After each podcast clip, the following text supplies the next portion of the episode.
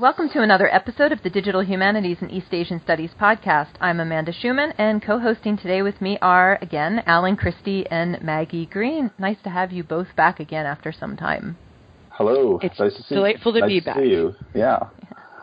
Today we're really excited. We've invited Ruth Mostern as our special guest to talk about digital mapping and spatial histories. Ruth is an associate professor of world history at the University of Pittsburgh and a specialist in spatial and environmental history, focusing on imperial China and the world. In addition to her very long list of print publications, including a book on spatial organization of the Song State, articles in digital humanities journals, and a recent edited volume on digital gazetteers, she has also authored two major digital publications and we'll talk about those in a few minutes. Her current research reconstructs the environmental history of the Yellow River as a human and natural system and involves studying the entire river basin, which stretches from the Tibetan Plateau to the Pacific Ocean during a very long time frame, a time frame of approximately 5,000 years in order to assess when and to what degree human activity in the upper and middle reaches of the river increased the risk of flooding on the densely populated lower course of the river. This project entails creating a digital atlas that includes a GIS and data database of the dates and locations of disasters and civil engineering works in the river basin. The goal of this atlas is to support interdisciplinary advances in the understanding of large scale human environmental impact. She is additionally leading a collaborative initiative to create a world historical gazetteer that can facilitate the geocoding of linked open data for large scale and long term historical analysis. Ruth, welcome to DH East Asia. Thanks so much for taking the time to join us today. Thank you so much for having me. Before we talk a lot about the specific projects you're working on now, it would be great if you could tell us a little bit more about your background. So, how you got started in researching China and world history, and in particular, how you got started in digital projects and work. Yeah, so I I was in graduate school at Berkeley in the 1990s, and well into my dissertation writing process, I was not doing anything digital at all. In fact, I was a grad student before the term digital humanities even existed, before there were any VAT camps or DH conferences or anything. So there wasn't even really a field for me to identify as being part of.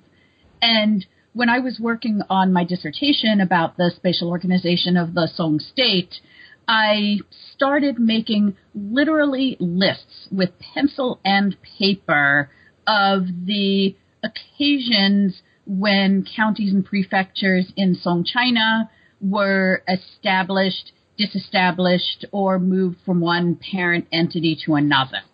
And print reference work that was organized completely differently than around these acts of spatial change.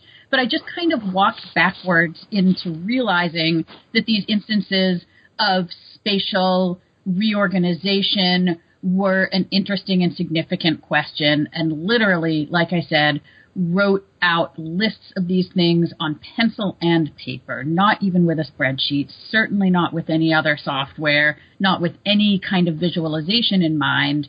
And I still remember that the first AAS where I presented this work in progress as a grad student, I was literally presenting transparencies. I had photocopied a blank map of Song China onto you know, acetates and then with a grease pencil or a whiteboard marker was kind of marking out this information on them. That's how I did my first presentation. That would have been 1998, I believe. And in the audience when I did that was Thomas Hahn, who was a librarian, I believe at that time at University of Wisconsin, and had just gotten involved with a project based at Berkeley, but I did not know about it I was actually living in Japan at the time, and I'd just come back from a, I'd just spent a year in Taiwan before that. This project based at Berkeley under the direction of Lew Lancaster, who was a professor in Buddhist studies. And the project was called the Electronic Cultural Atlas Initiative, which started out as Lew's project to trace the spatial and temporal movement of the Buddhist canon across the Buddhist world, looking at how and why Buddhist sacred texts ended up in different versions and different configurations in different places in that religious tradition, which would already have been a huge life's work, but in addition, he also felt like it was imp- important to put that in the context of the entire history of cultural geography of every place ever touched by Buddhism, which is to say the entire globe. And um, had started at that time to gather around him groups of technically minded people, data oriented people, content modeling people, geographers of different kinds to help conceptualize what a project like this might entail, where the content was to be found, what kind of infrastructure and architecture and standards development it would entail. This hugely ambitious and open ended project. And so when I was uh, doing this thing with acetates based on my dissertation at AAS, Thomas Hahn, this librarian from Wisconsin, was in the audience, came up to me afterwards and said, You need to get together with Lew Lancaster at Berkeley. That ended up being absolutely life changing for me. I mean, truly mind blowing. Probably put off my dissertation completion for a full two or three years. It was totally diverting. Um, but in the best way, it was probably the equivalent of a master's degree worth of retraining and put me straight into the middle of this emerging intellectual community around the spatial humanities and the digital humanities and really, you know, the whole range of kinds of questions. How do you link together loosely knit international consortia of people doing development on their own machines, sending it out into the cloud, what kinds of standards do you need in order for those projects to be integrated with one another? What kind of data format do you want? How can you come up with a visualization front end that allows all of this work to be linked and used together? How do you do data modeling for historical spatial information?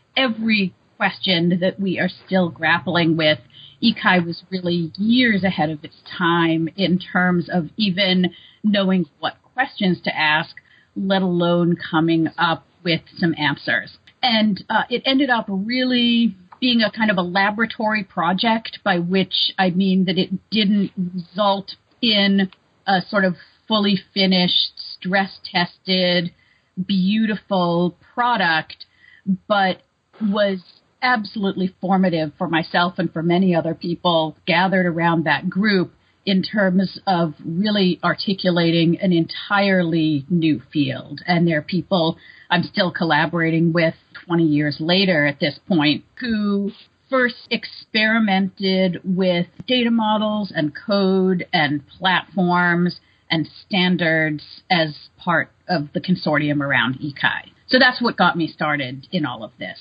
Hugely transformative and um, really a project that I'm not sure has quite gotten the credit that it's due as we're starting to be at the point of writing our own histories of this field. We're all historians here, so bringing up the Electronic Cultural Atlas Initiative is a great thing to have uh, to remind us about this pretty extraordinary project did you have a sense, you know, when, when we otherwise tell histories of digital humanities emergence, you know, the Perseus collection is another one of those that, that comes mm-hmm. up often. Were people at the Electronic Cultural Atlas Initiative, were they engaged with the Perseus collection in any way? Was that a model for them to think and to divert from or to hew yeah. to? Absolutely. And one of the things that was so extraordinary for me about ECAI is that Lew Lancaster was very interested in trying to bring together people to talk to each other. And a lot of the early funding for that project was about organizing huge international conferences just to get people at the table. And Greg Crane and his collaborators around Perseus were among the main people we were talking to at that time. Perseus, I guess, has always been a little bit more oriented towards text what was particular about ECAI and is still quite unique about it among the large scale digital humanities projects is that it was map and data first. It was never really in the text archive, text markup kind of world. It was in the spatial data set world which is why my trajectory since then has really stayed focused on the notion of the gazetteer, mm-hmm. partly because that was my original work for my dissertation and my first book, but also because that was the orientation of ECAI. So is ECAI still is it is it available? I should have looked at it in advance, but um, no, I mean right I, that's what I'm doing right now actually. Right. Um, I believe the website is still up. I think it's ecai.org still. Yeah. Um, yeah yeah. been updated much and it hasn't had new funding. But Lew, who is now well into his 80s, still uses ECAI as a sort of a touch point for his activity and is still doing exactly this kind of globally collaborative consortium building spatial modeling focused work on the history of the Buddhist canon. And the project he's been working on for the last number of years is Atlas of Maritime Buddhism, For most of his career he focused on the overland spread of Buddhism and the transformation of the Buddhist canon along overland routes. And he's now turned his attention to the sea. And ECAI mm-hmm. is still one of the rubrics that he uses in order to focus his collaborative activities. So while uh, she's looking at that, th- there's another question that uh, I have from what you were talking about, Ruth, and that is, of course, this experience of the diversion within your graduate training career, which is, I think, one of the great fears that a number of people have. I know that, you know, Amanda came to the graduate program at University of California, Santa Cruz with this background from the uh, Roy Rosenzweig Center for History and, and uh, New Media, and yet because none of us had that kind of background, amongst other things, there was a great deal of reluctance to to let or to encourage Amanda, I should say, to really take advantage of that kind of platform for doing her work. The idea was to get a, a, a standard dissertation out for re- recognizability and for it to be the platform for you to produce the manuscript that will then, you know, launch your career. And precisely, I think if uh, Amanda's advisor heard uh, you telling the story of being diverted for two years, it might it might not make her any happier. And certainly, I've had the same fear as I as I have my own smaller number of graduate students. I've asked one to join me in a digital project, but I waited until he was done with his dissertation, and it was a question that I really wrestled with. So, could you say a little bit more about how you know your advisors handled this and what it meant for yourself in terms of managing that time? Right, it's a good question, and it's a delicate question, and um, you know I will say forthrightly that this caused a good deal of friction between myself and my original advisor, who I think didn't understand how I was spending my time, and I wasn't able to articulate an account of what I was doing to him in a way that was persuasive to him. And at the same time, kind of in parallel with becoming more and more involved with this collaborative international digital project, I was also coming to realize kind of backed into an understanding of what I was trying to accomplish with this project of my own, my own database development project that had started out as this, you know, list of events written out longhand on a piece of paper. But it was not a project that had good models in the literature, and I was only coming to my understanding of it as I was doing it as one always does, and especially as a graduate student. And so there also, I wasn't able to make a good account to my original advisor of what I was trying to accomplish with that project. And as my dissertation writing progressed, you know, I would go into meetings with him and I would say, well, look, I'm coming up with these kinds of, you know, empire wide structural accounts of what was going on with local geography. And he would say, well, that's very interesting, but where are your case studies? And I would say, there aren't, there aren't any. It's not that kind of project. I'm not going to be going deep on specific cases. I'm trying to do something that accounts for the spatial organization of the entire empire. which sounds awfully bold for a graduate student to be saying, right? No, no, no. I'm going to go for the entire empire, okay? I'm going to go for the entire empire over 300 years. I have no studies. That's literally yeah. what I'm saying to my advisor. And um, his, his patience ran wore thin, which I can certainly respect in retrospect. Um, at the time, it was certainly a source of friction and anguish for both of us. And in the end, I ended up switching advisors and working with Lew Lancaster. Even though he was in the East Asian Languages department and not in history, I kind of got a dispensation at the end when I realized that after a very, very long time in grad school, I was about to be orphaned.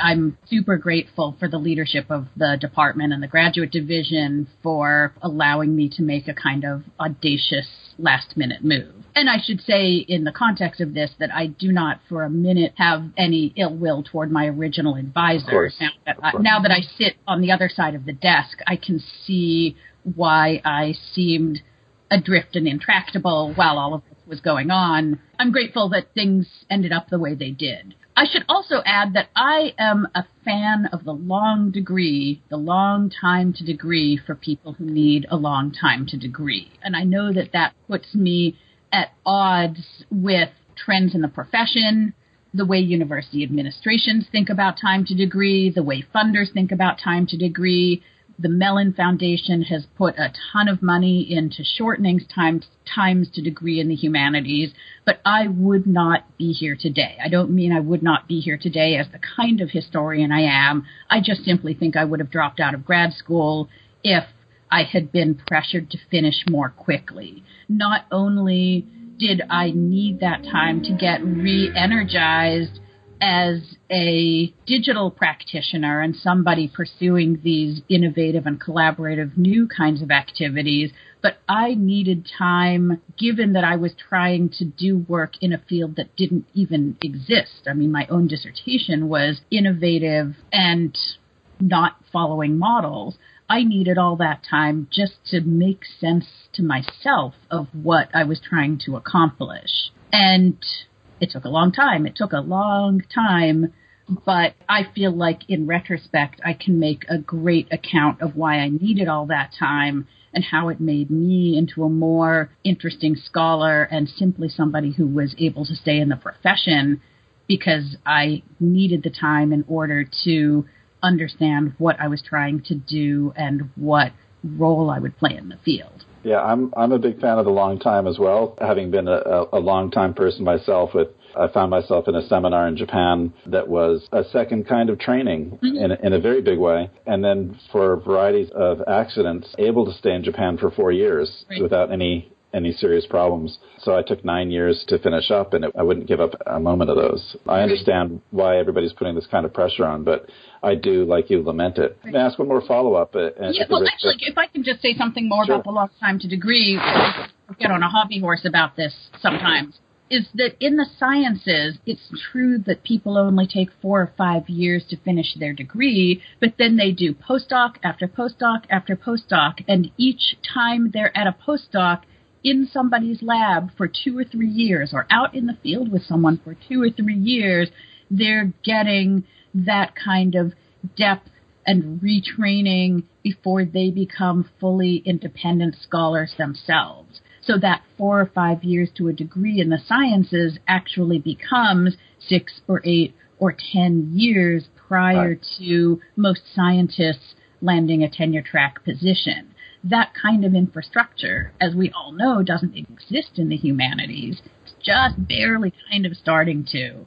But what that means is that if we're doing four or five year degrees, as the funders and our administrations want us to, then we're going out into a world where we're expected to get tenure track jobs after those four or five year degrees, which also isn't happening. Right. So there isn't really a solution. You know, the solution is that becoming an innovative, independent, confident scholar takes the amount of time it takes. And if universities aren't subsidizing graduate students, in the humanities to do that work, it basically means that people are then kind of being thrust out into the capitalist marketplace without being fully trained and without any kind of institutional support to move forward. Here, here. That, let's uh, yeah, let's I think that's actually really good. You know, I'd been a doctor for two weeks at the point where I became an assistant professor and getting kicked out of the nest from happy Asianist land at UC San Diego to the wilds of Montana has been um, a terrible transition in a lot of respects because I am expected to be you know, right now I'm trying to deal with book publication stuff, and I've never pub- like how am I supposed to know what to do? You know, I've never published a book, um, but of course I'm supposed to be this fully fleshed out, grown up scholar. Even though, yeah, they, you know, I was ABD when I got hired, so I had no idea what was going on. But I think that's a really excellent point, mm-hmm. um, and one that doesn't get talked about, and some of the differences between the humanities and the STEM fields in terms of career trajectories. Mm-hmm. Um, and let me just quickly add that the structure is is rather different over here in Europe, as you might be familiar with. It depends on how you look at it, really here a lot of the PhD offerings tend to be usually three or four years where they pay for everything and you don't actually have to TA, you don't actually have to do these, but they expect a degree after three or four years and you're hmm. within the confines of the project. So you're funded for the project. But what it also means is exactly, you know, and here I'm not just speaking about the project I'm on, I'm really speaking more generally. It really shows in terms of the work that is produced, the types of dissertations mm-hmm. that are produced, and also in terms of people's knowledge base. And they just aren't able to have quite as well rounded background to go into their dissertation. So they spend three or four years, and most of that time they're encouraged to just start doing research and get right into their mm-hmm. dissertation. They don't really have the time or the structures that allow them to think about their materials in a broader context. It's a very sort of fast track to a mm-hmm. degree. And so I do see things that are lost. And I, I, I think it reflects in the field as a whole when you look at the types of monographs that are published and, and, and whatnot. The upside from an administrative point of view, at least, and from a lifestyle point of view, is that you know, hey, three or four years to my PhD and it's all paid for, and I don't have mm-hmm. to apply for all these grants. So I see both sides. Well, if I could follow up on then on uh, because Ruth, you did an innovative dissertation, mm-hmm. and one of the questions about innovation is you know, is there a follow up? Not mm-hmm. for you, but within the department. Did the experience of, you know, guiding you through your dissertation and seeing it succeed, and of course seeing the success that you've had in your work subsequently, has that, do you think, left any mark at your home program? Hmm, that's an interesting question. You know, because I was finishing my degree at the time that the digital humanities was emerging as a field in general, and a focus of interest for humanities departments and humanities grad students. I'm not sure how much I can point to me as an individual as an innovator rather than simply having been I didn't know it at the time. At the time, I was just kind of wandering in the wilderness and figuring out how to articulate what I was doing to myself and my committee. But in retrospect, I was clearly part of that first generation of humanities grad students who was completing a degree with a significant amount of digital content. So I don't know that I as an individual was important, but I was certainly part of that initial group of people who didn't even really find themselves their way to each other as a group because these structures, you know, the DH conferences and the THATCamps and the DH centers on campuses had really not fully cohered at that point. So we didn't identify ourselves to each other as being part of a coherent group, even though in retrospect we certainly were. And the fact that I was involved with ECAI as I was doing this certainly helped to make me feel less lonely and isolated and crazy because not only was I finding older scholars in a range of different fields and disciplines and from around the world who were doing work that I wanted to emulate, but I was also starting to find my way to a certain number of fellow grad students who were trying to kind of poke at the same spots that I was. Another way of asking the question, on the other hand, is do you think the department now is more willing to entertain a path like yours for the graduate students that are there now or coming in? That's one of the legacy questions I think I'm asking here is at Berkeley now, do you think the history department is looking at these uh, as a model to go through, one of the potential models beyond the right. standard dissertation? Yeah, I haven't stayed in close enough touch with that department to know for sure. So I don't know whether this has had an impact on coursework or whether there are any internal kind of policies and procedures documents for graduate students that lay this out as an option. Certainly, the AHA now has good documentation about right. how to treat and evaluate digital work. There's a D Lab, digital lab for the humanities and social sciences at Berkeley that's up and running now. So I assume it's easier for students now than it was when I was finishing my degree.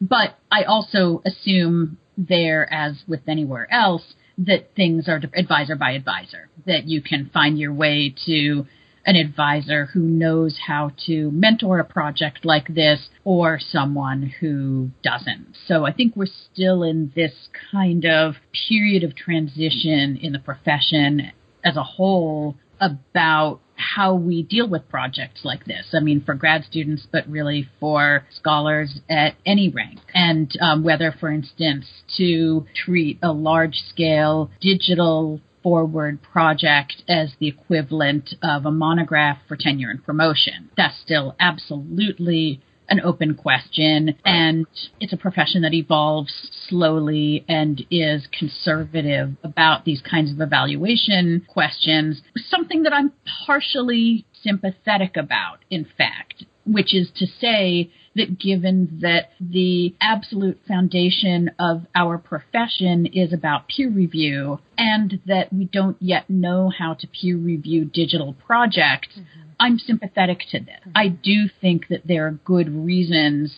to assert that any digital forward scholar also has to have an infrastructure of traditional print publications. I say that with some hesitation since it means that digital forward scholars need to do essentially twice as much work as our peers who don't use those kinds of methods. But given that we don't have genres in the digital humanities, we don't have good answers to questions about persistence, that is, knowing that these kinds of things will continue to exist for very long.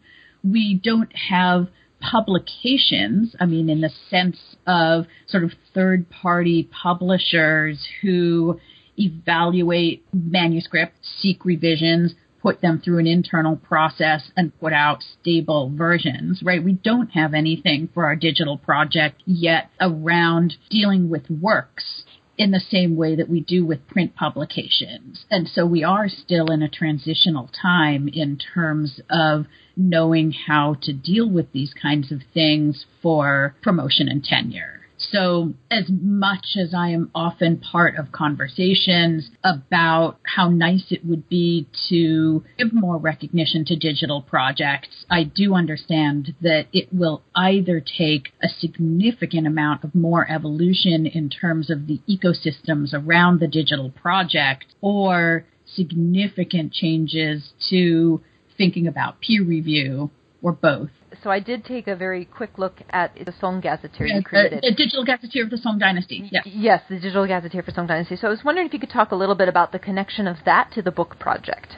Yeah, so the thing that I began as that list of longhand instances of spatial change that I wrote out as a grad student is what ended up as the digital gazetteer of the Song Dynasty.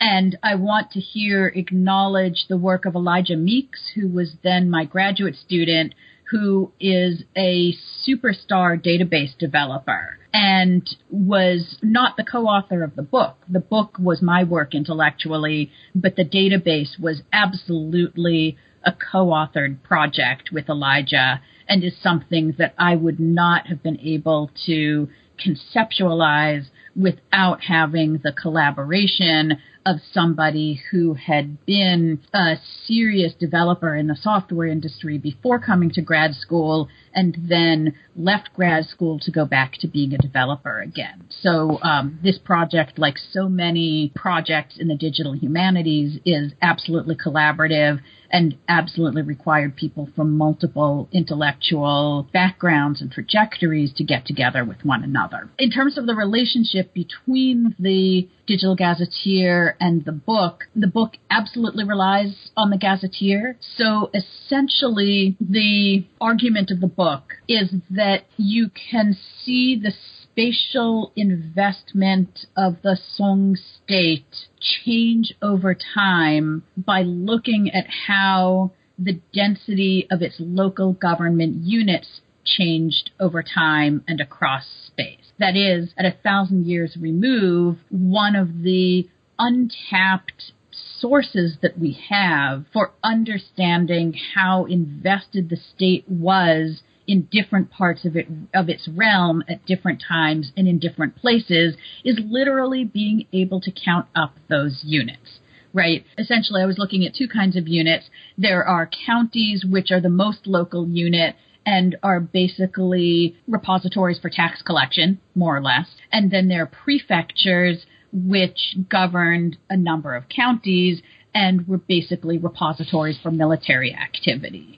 And so you can not only look at the total density of these local government units, and, and I, let me backpedal and say both counties and prefectures had administrative staff deputed and installed directly by the imperial court. So these are the local manifestations of the imperial court.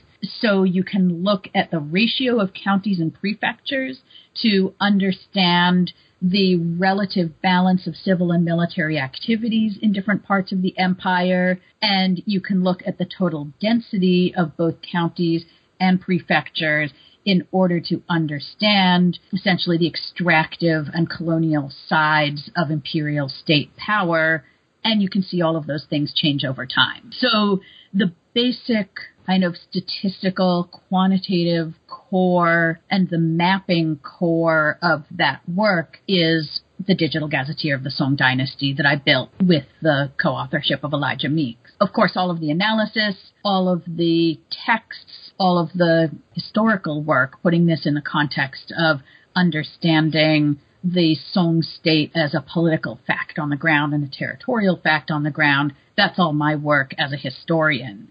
But the reason I started making that longhand list of changes back in grad school is because I started reading all of these bits and pieces of text about spatial change that were being written by Song administrators, you know, talking back and forth to each other that didn't make any sense in isolation. So, for instance, I remember one of the first ones I found was this imperial edict from the early Southern Song around the time of the Song Jin War, where the emperor said, you know, there have been natural da- disasters, there have been war. Most of the population of this particular region south of the Huai River has fled their homes and can't pay their taxes. So let's abolish a bunch of counties. And I was like, holy cow. Oh my God. That's like, that does not makes sense to me. Like, why would you deal with that by just, you know, abolishing the counties, right? Uh, I mean, you don't just, I mean, here in the United States, we don't just change around our organization of local government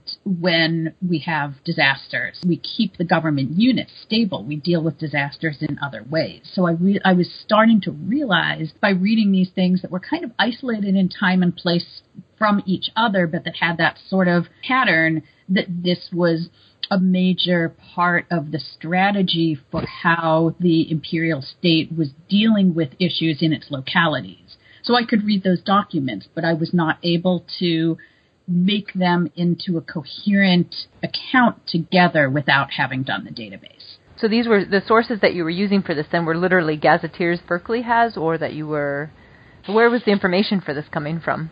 Right, for the database part, or uh, the for a little bit of both. I mean, your original sources. Maybe say one thing about your original sources, and then how that got into the database in some sort of form. Right. So really, the core of the project, as it started out as my dissertation, kind of had two pieces. The core place where I was finding these edicts and memorials about specific instances of spatial change was coming mostly out of a particular chapter in Song Hui Yao, which is the, you know, a compendium of surviving government documents from the Song dynasty. Mm-hmm. So that was the first place where I just started kind of on spec you know, reading and reading and reading these things. And there was a, a whole three chapters in Song Yao on the topic of this Gili Yenga, this spatial change mm-hmm. in the Song dynasty. So I was reading those documents, and that's where I was kind of intrigued yet simultaneously baffled by them. And then the source that I went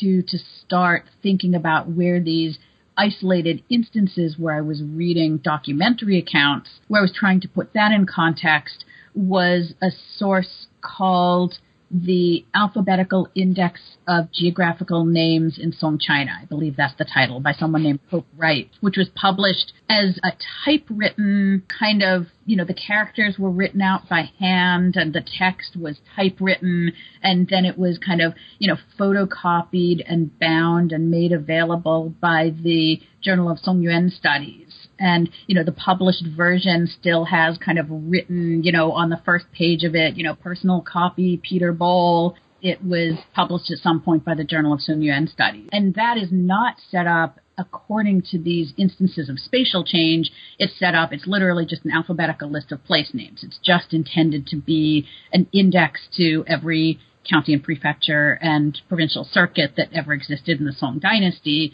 But it includes for each of those named places the date that it was founded, the date, if any, that, w- that it was abolished, any other changes that it underwent. And that source is based on three different comprehensive gazetteers of the Song dynasty. And in all cases, it lists citation from the original source. So I feel, on the one hand, working with that as my core source gave me one thing, it's structured, it's partially in English, it was easy to work with, and the fact that it was based on a fairly constrained number of song sources was actually helpful because it meant that sort of conceptually I was able to get my hands around it. I felt confident that it was doing something comprehensively, not necessarily that it comprehensively picked up every nuance of everything that had happened in the Song Dynasty a thousand years earlier, but that it had rendered the resources in a structured way. Mm-hmm. So that was a really great basis for making my digital gazetteer, which essentially is really a digital model of the material in Hope Wright. And then I moved on from there, but that's really the core of it. Let's talk a little bit about what you're doing now, moving uh, ahead some years here.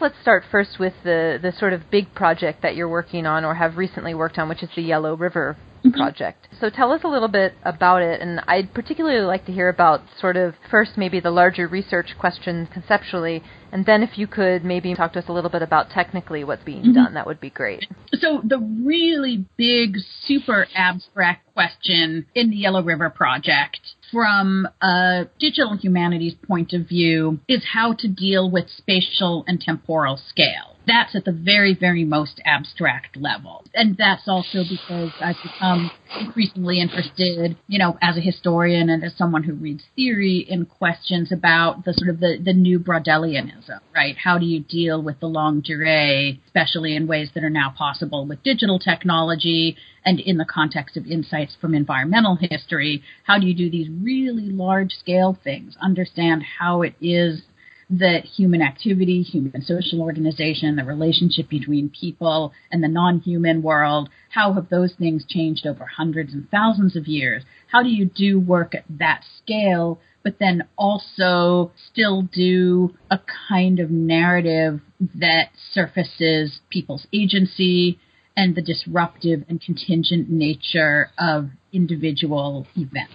Because both of those things are important. And I don't think we really know, Braudel certainly didn't know, how to put both of those scales of activity together in one narrative. So I started this Yellow River project partly out of an interest in wanting to do something. I mean, after the first project, which was very spatial but also very abstract right? In the sense that nobody can actually see state presence on the ground. I can reconstruct it, but it wasn't something that was physically there, you know, in the sense of, you know, walls and border markers for the most part. So I wanted to do something that was more equally spatial but more tangible, which was the first thing that got me interested in environmental history. Increasingly, of course, I'm interested in environmental history because I think it's a matter of urgency for our species today to think about environmental change and to understand the impact of people on the environment and vice versa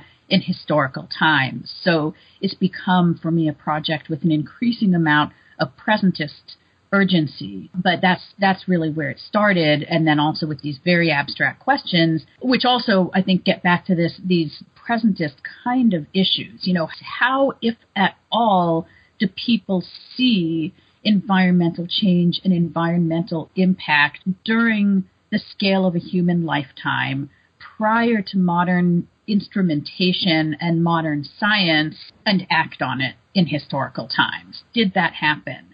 Right. If I can understand how the ecosystem around the Yellow River watershed was degrading as a result of human activity over a course of decades and centuries, is that something that people at the time, as it was happening, knew was happening? And did they know why it was happening? So that's also what animates these questions about scale. So that's uh, really at the most kind of abstract and conceptual level.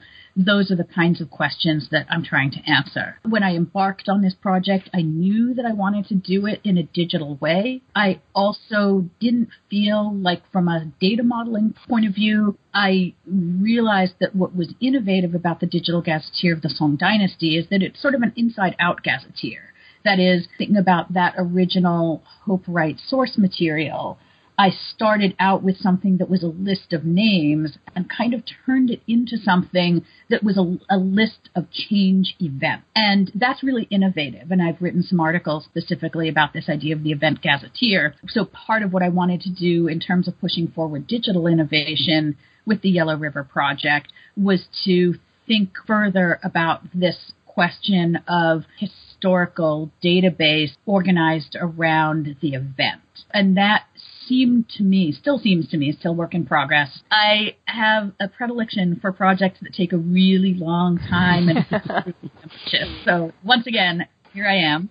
Following up on my experience with the Digital Gazetteer of the Song Dynasty, what I was able to find was a set of print historical sources in Chinese that were data tables about different aspects of Yellow River history, environmental history, agricultural history. Here, I want to give a, sh- a shout out to Kai Chi Hua, who was my grad student at Merced and did a staggering amount of really, really tedious data entries. I identified approximately a dozen Chinese sources, some of which with multiple data tables, so roughly 20 data tables about events and culled from primary sources, all of them pointing back to what the sources were.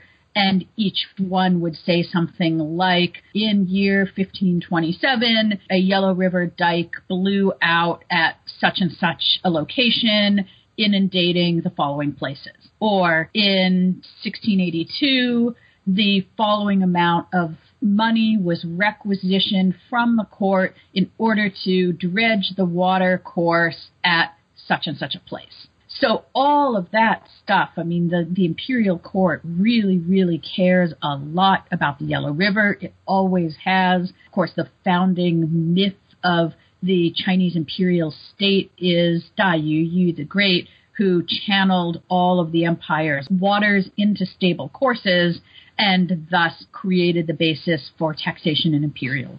That is the founding myth of the empire. So doing water history has been very, very, very important in the Chinese tradition straight on through literally from Warring States time to the present. That's why there's so much of this material available. So with Kai Chi's help, I've used that to develop an event gazetteer. The stage it's at right now is that all of the content is there. It's finished, but it's in a big, rough, unworkable spreadsheet. And so in terms of kind of throwing out there to people who might be listening to this podcast, thinking about how to get started on a project like this, my experience is that the really, really, the first piece of hard work is the conceptual work, that is understanding what it is that you're trying to model and understanding why there might be good intellectual payoff in doing something as difficult as all of that. Then gathering together the information and making sure that you are presenting the information in an internally consistent way. That is, you know what you mean by an event, you have the same kind of information for each of your events. You're always pointing back to the primary sources and to the intermediary secondary sources. That's the second tab. Then putting it in a format that makes for a good data visualization and good data analysis and makes sense to a computer is a separate and tertiary task. And I really believe very strongly in collaboration, and that task does not happen to be one in which I have a lot of expertise. I know how to ask the questions. I know how to talk to a developer. I have profound admiration for colleagues in the digital humanities who could actually do that work themselves. I am not such a person. And so I'm describing a workflow that I think makes sense for anybody, but certainly makes sense for me and allows somebody with a relatively more modest amount of technical expertise to nevertheless do a project that's pretty ambitious. Obviously, it requires enough funding in order to get together with such a person, or to have a collaborator who really truly wants to be a co-author and intellectual partner and do the work for that reason. But, you know, that's the way that workflow has worked for me and kind of sort of liberates me if I think about it that way in order to conceptualize something really ambitious where I don't know how to do every single one of the parts myself. So that's the database part of the Yellow River project. Is this database of events? There are roughly 5,000 of them from Warring States times to 1911 that are attested in the primary sources and in these intermediary secondary sources. And that will ultimately have its life as a database and as a GIS because all of these events can be georeferenced. In its instantiation, ultimately as a GIS shapefile, it can exist as part of an atlas, but in its instantiation as a relational database, it can also be queried in complex ways that are not necessarily spatial. That is, by event types as they change over time, sources, number of people impacted by different events, so the trajectory of the rate of eventfulness on the river. There are all kinds of things that I can do with it that aren't spatial. The same was true of the Digital Gazetteer of the Song Dynasty. It happens to be that I was able to easily generate a ton of maps for my book and to look at what the data looked like laid out spatially. But really, the core of that analysis did not involve maps or GIS at all. It happened in its existence as an SQL database. And mm-hmm. the same is emerging to be the case with the Yellow River project as well. But in addition to that, I'm also assembling a bunch of sort of born spatial kinds of data, such as the various courses that the Yellow River has occupied, land use, land cover, slope, soil, environmental information, kind of, you know, core spatial kind of information that I can use together. And I should add, I'm in transition right now from UC Merced, where I've been working for the last dozen years to the University of Pittsburgh, and I'm still physically situated in Merced right now. And I've been working with our spatial analysis lab here at Merced in order to start to get my hands around all of the spatial data. But my immediate next task, I now have a big mess of data, is going to be to put all of this together into a data model that makes it possible for me to do the analysis I'm doing. I envision this project, you know, in the next two years coming together in the form of a book, you know, a real book with a spine and pages published by University Press, but also in parallel to that, a really nice online digital atlas where I make the data available and interactive maps and some text because I think it's a project that needs to live in both of those kinds of ways.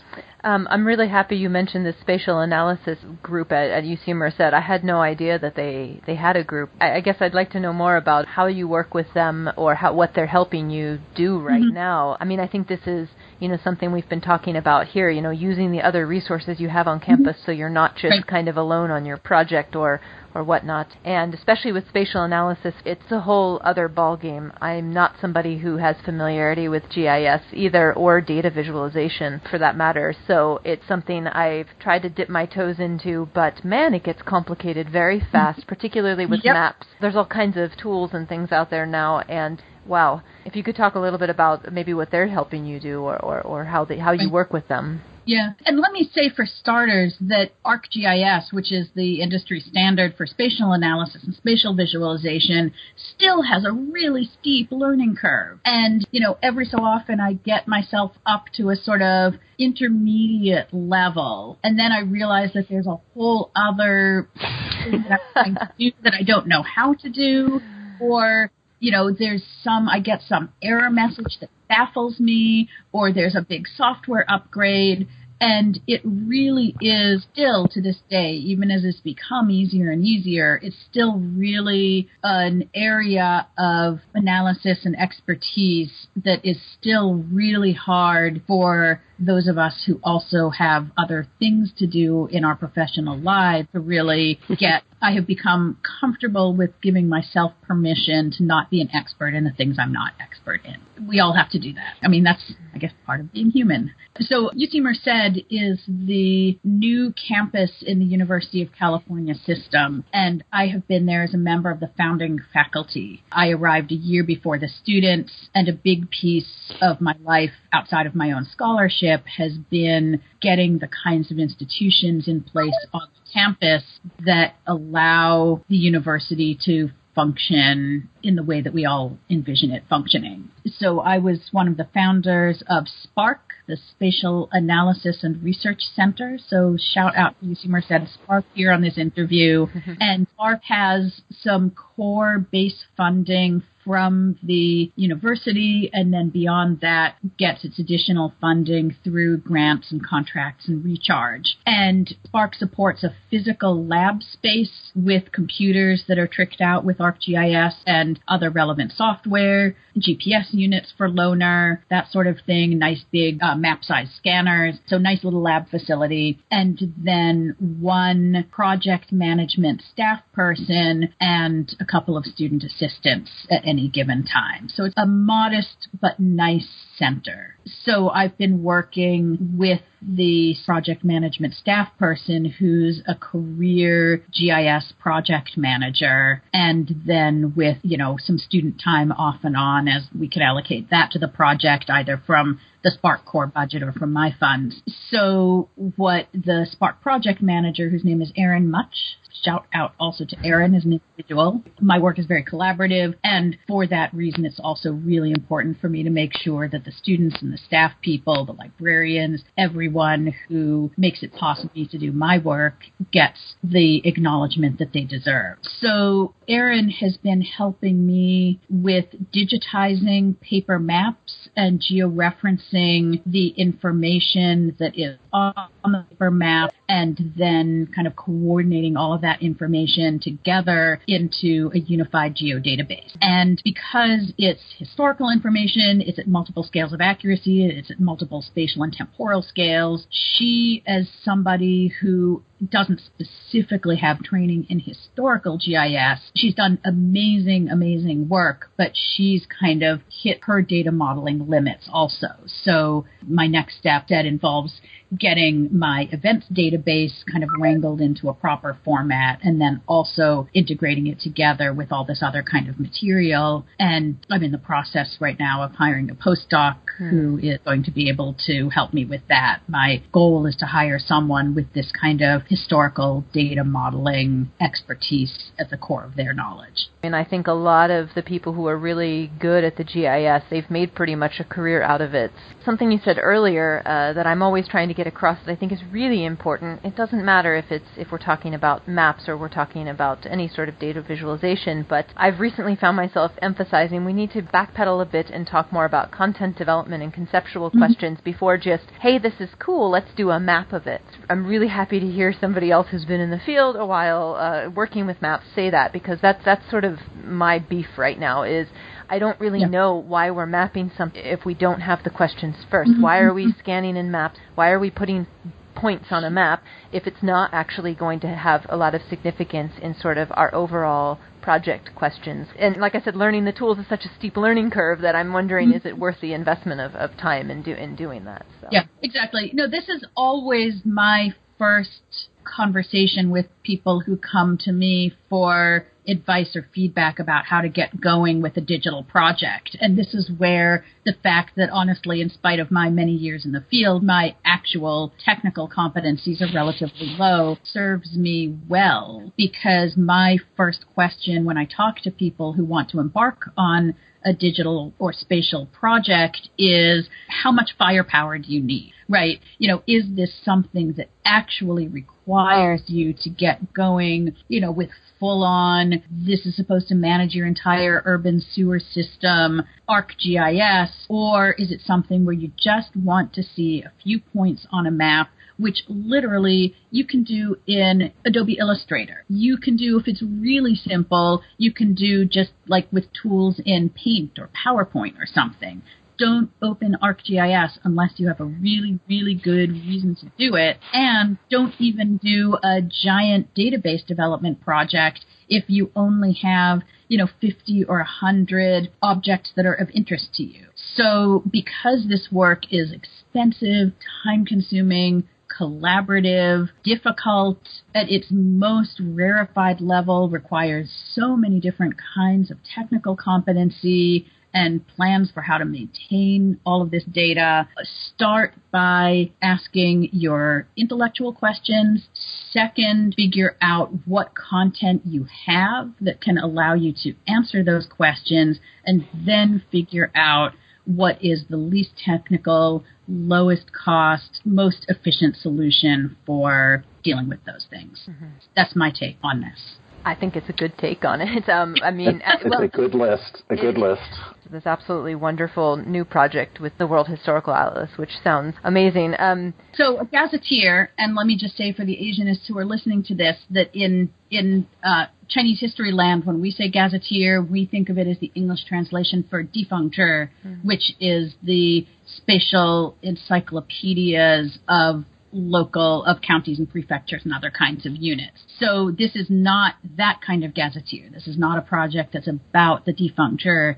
It's a project about place name databases. And in the world outside Chinese history, a gazetteer is a place name database. And you referenced, I think, in the introduction that I just co-edited a volume called Placing Names, which is about that kind of gazetteer. And that's um, co edited with Merrick Lex Berman, who is a developer at the Center for Geographical Analysis at Harvard and, you know, the longtime developer associated with the China Historical GIS and then also Humphrey Southall, who is the mastermind behind the Great Britain Historical GIS and the Vision of Britain project and Old Maps Online and many, many other extraordinary and very groundbreaking European historical GIS projects.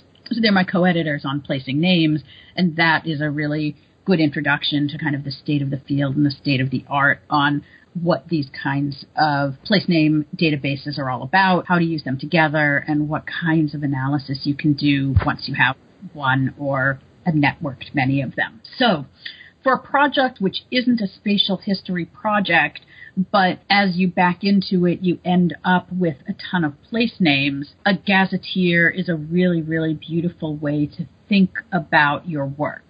So a gazetteer is basically just a list of place names, and a sort of an inside out gazetteer, as it were, is a database of information, in your case about cases, but where each of those cases is associated with a place. In a networked world of multiple interlinked gazetteers, all of the places that somebody else, somebody whose main interest is in the places, has done the work of naming those places, locating them in an administrative hierarchy, noting what alternate names those places may have had over time, and indicating where they sit on a map. That's a gazetteer. In a network of multiple gazetteers and other kinds of spatially rich documents, you don't have to redo the work of thinking about the places. You can link your database with somebody else's gazetteer, inherit all the information about the places from the gazetteer,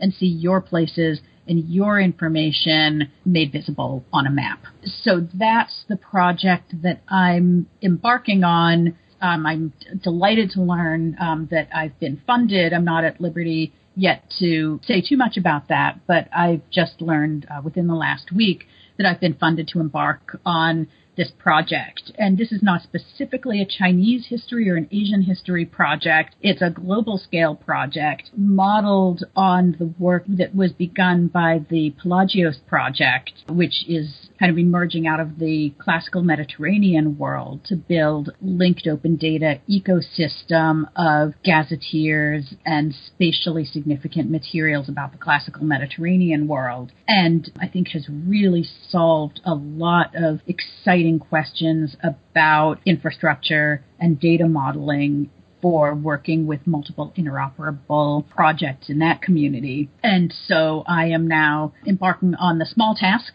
of doing that, not just for the classical Mediterranean, but for the whole world at all places and times. Special focus on the last 500 years because Pelagios is moving forward, kind of upward and outward from the classical Mediterranean. And so hopefully we'll meet in the middle.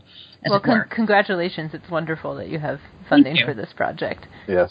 Thank you. So, I'm so excited about this um, because it's very, very ambitious, but at the same time, I think we have a work plan and a methodology in place that will make it doable. And in a sense, this loops back to what we were trying to do way back when, almost 20 years ago at ECAI, but at that time, the methodologies didn't really exist to do it. And so this now kind of gets us back to the kinds of challenges that ECAI was trying to solve, but with contemporary semantic web linked open data approaches that I think are already proving to be really fruitful. The goal of this World Historical Gazetteer project is to build what we're calling a spine which is a core reference gazetteer of roughly in the order of 10,000 place names. We don't have that as an absolute goal, but the point is that it's not 1,000, but it's not 1 million. And the goal is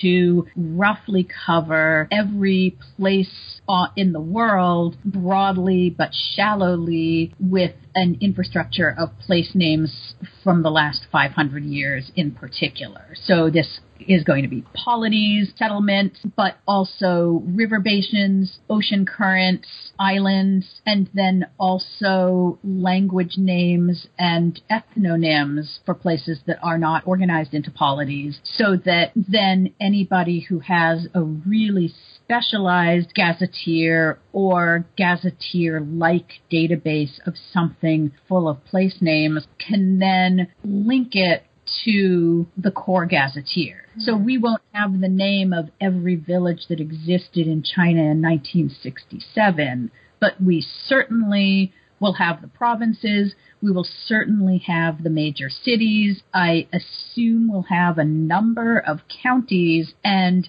then you can associate your gazetteer and say, well, in this county, we have an additional hundred place names of, you know, every village or every commune. And then a user who had other information, you know, who was just browsing for what was happening around this county in the 1960s could find their way to it. You yourself could inherit other people's information. Maybe somebody had information about census data from that region. Maybe somebody has information about cultural institutions in that region, and gradually this becomes a network of interrelated information about places around the world. Oh, this sounds amazing. It's a massive undertaking. It sounds like I, I, know very little about linked open data. I feel like I've always worked on projects that are, are very sort of confined. I think it would be great in order to share the information and have it linked in that way. But I guess you have to get started on it. That's that's why you just got funded. So this is just in yeah. the beginning stages. So. Right. And the commitment that we're making for this three year grant funded project is to build this spine, you know, this core reference work, and then to work with about a dozen partners who already have linkable information to demonstrate that doing the linking works and that the spine and the collaborating projects can inherit information from one another.